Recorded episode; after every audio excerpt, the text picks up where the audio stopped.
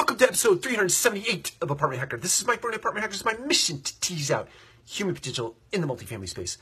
So, third step to creating ownership in your property management company or specific to your property.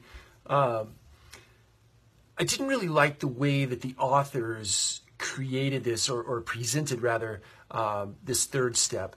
They called it bringing in guilt prone or find guilt prone people to come in and lead the organization, be it a property manager who is guilt prone or a regional manager who's guilt prone. And I, would rather like to think about that as somebody that just cares, right? They give a darn and they are not, and they have high levels of integrity, high levels of uh, character. And it's not so much that they're guilty, it's just that they feel obligated um, to be good stewards of their responsibility, not because they feel guilt and shame over, uh, or, or guilt if they don't, or shamed if they don't.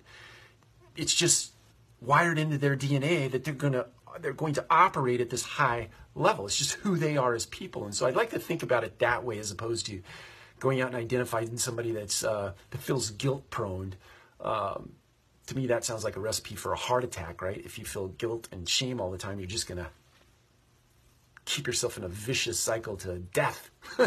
so find people who just care. They really care about holding themselves to a high level um, of excellence, a high level of character, and then by default, everyone around them they'll, they will attract a like kind a set of people, and or they'll hold people that high uh, level of accountability. And by default is the default is that you get ownership out of that equation. We'll talk about step number four tomorrow. Thanks.